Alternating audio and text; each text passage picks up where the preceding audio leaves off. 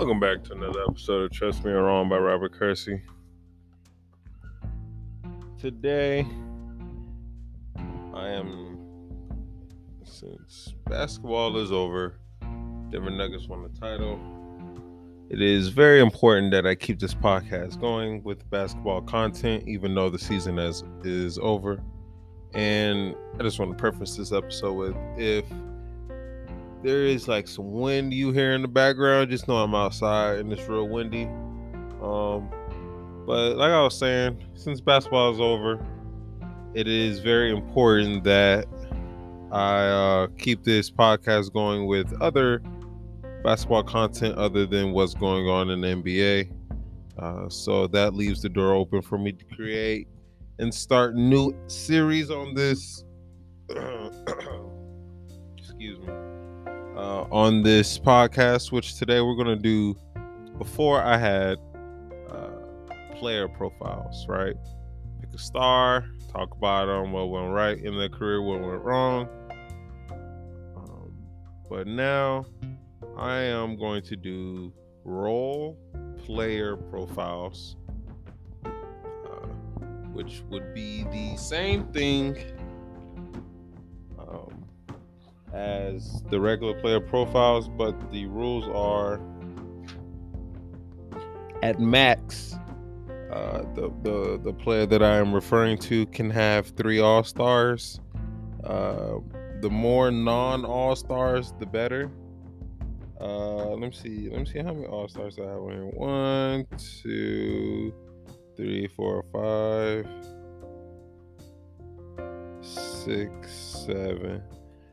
Have s- ooh eight, nine. I have nine players on here that are that made an All Star, three or less. So we'll get into that. Uh, today, what we're, who we'll be going over is one of my favorite role players of all time, um, Lamar Odom, who came into the league 6'10, 220, already NBA built. He was a power forward, small forward, really a point forward. Never officially played point guard. Like if you, what I'm officially, what I mean by that is like 2020 LeBron went to officially became the point guard for the Lakers. That's what I mean. Officially listed at that. Uh, Lamar had an incredible handle, uh, shooting ability, uh, athleticism, length, uh, basketball IQ, passing ability, rebounding, everything. Uh, first round, fourth overall. He was that. He was regarded as that dude when he got drafted to the Clippers. It was him, D. Miles, Quentin Richardson, uh, Corey Maggette, uh, all the guys like that. Um, really just just young in the league. I'm in the middle right now of watching that old old uh, 2001 Los Angeles Clippers full game. Is versus the Lakers. Um, so I'm in the middle watching that right now. I, I feel like I had watched it before, uh, probably like last year. Uh, but you know what I do now on, on the side is watch full NBA games, and then I send myself the box score to you know whenever I'm ready to to go over it, I will. Um, but Lamar Odom for his career averaged 13.3 points per game, 8.4 rebounds, 3.7 assists, uh, 0.9 steals, 0.9 blocks, shooting 46, 31, 69.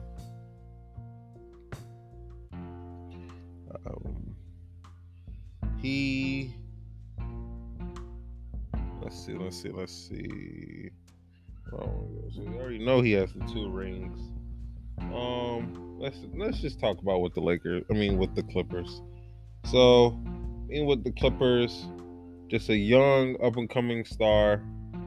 Um, I'm I'm pretty sure the Clippers didn't expect to get rid of him as fast as they did. Traded him to the Heat. I believe he made the playoffs with the Heat. Uh, he, was, teammates with Dwyane Wade as well. Um, but this is where his career really takes off. Gets traded in that Shaq deal to the Lakers. And decent years, decent years up into the 08 09 season. That's where he begins to really take off um, for the Lakers. Uh, in the there's a game um, in the 2009 finals, game five, where he had 17 points, 10 rebounds, and one steal, plus 16 from the from the uh, from the floor. Made all his threes. He took three of them. Five for 12 from field goal, four for five from the free so he was a big contributor in that, having a plus 16. 2010 game seven, he had 7.7 rebounds, two assists, one block, but a plus 13 plus minus. So that kind of shows you, uh, that kind of shows you the on the court ability from him uh, with the plus 13. There was a game where they played the Suns where they lost 110 119 on May 2nd. Um, game five of the 07 playoffs.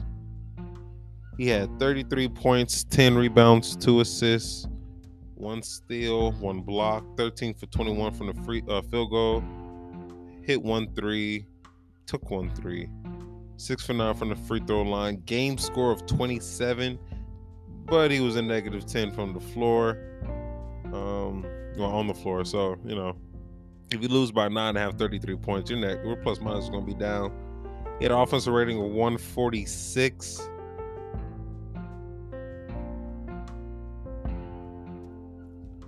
Um, like I was saying, that is just multiple times where Lamar Odom has stepped up for his team. So he had the ability. Uh, if you were to rank him in Lakers all-time role players, uh, ta, ta, ta, I would I would put him probably like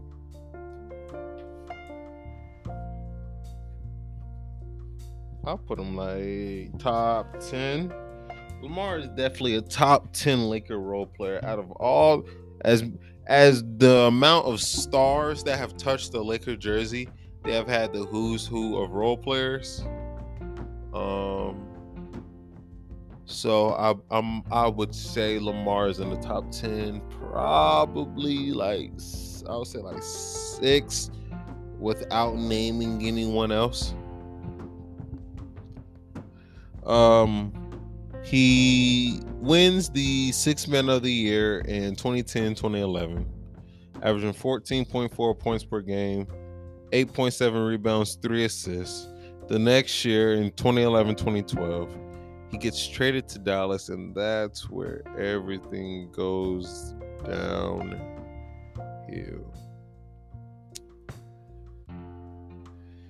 6.6 points per game, 4.2 rebounds, 1.7 assists, struggling with the offense, struggling with the shot, struggling to find his role, struggling in the play style.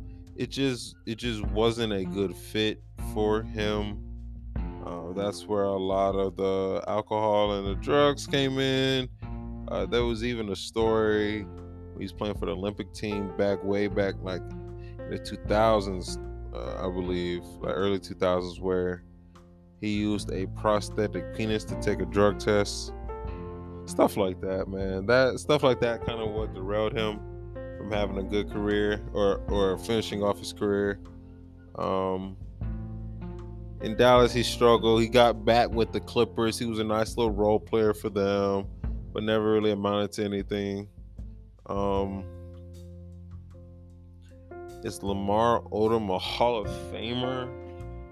Um, I would say he is, but I'm a little biased. So let's go off of what Basketball Reference says, and then we'll we'll we'll base off what I think from there. We'll go from there because I, I I I value Basketball Reference. It's not the who's who.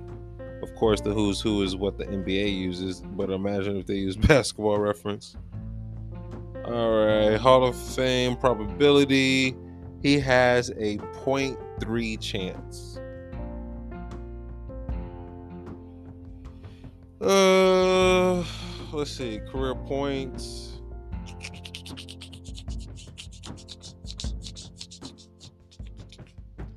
I need career points. Let's go here. Let's just go.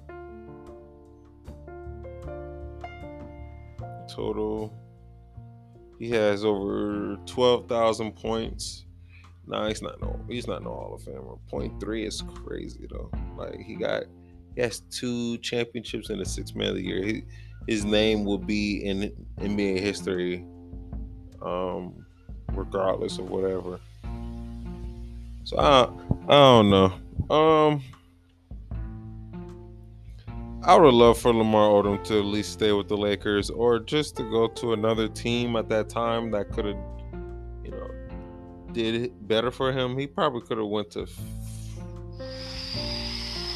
who was good around 2010, 2011. He could have went to he could have been interested in Miami again. He could have went to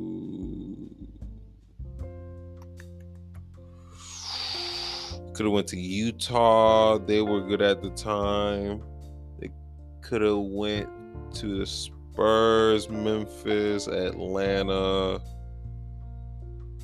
I just wish he would have uh, had a better career. He's one of my favorite uh, role players of all time and uh, I just don't think he gets the recognition as he deserves, just like a lot of these players that we'll be talking about. Um, thank y'all so much for listening to another episode of Trust Me Around by Robert Kersee. I got more of these coming on the way. This is just the starter. I get more in detail. Um, as you can hear, the page turning.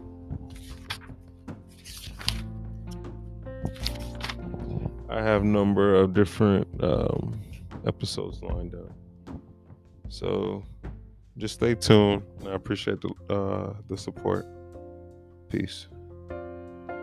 Oh, get back in them DMs. Anybody that want to argue with me, I can't wait to tell me uh, tell you. Trust me, you're wrong. I like that, Rob. Oh my god, I love Rob. I love him. Wait, when you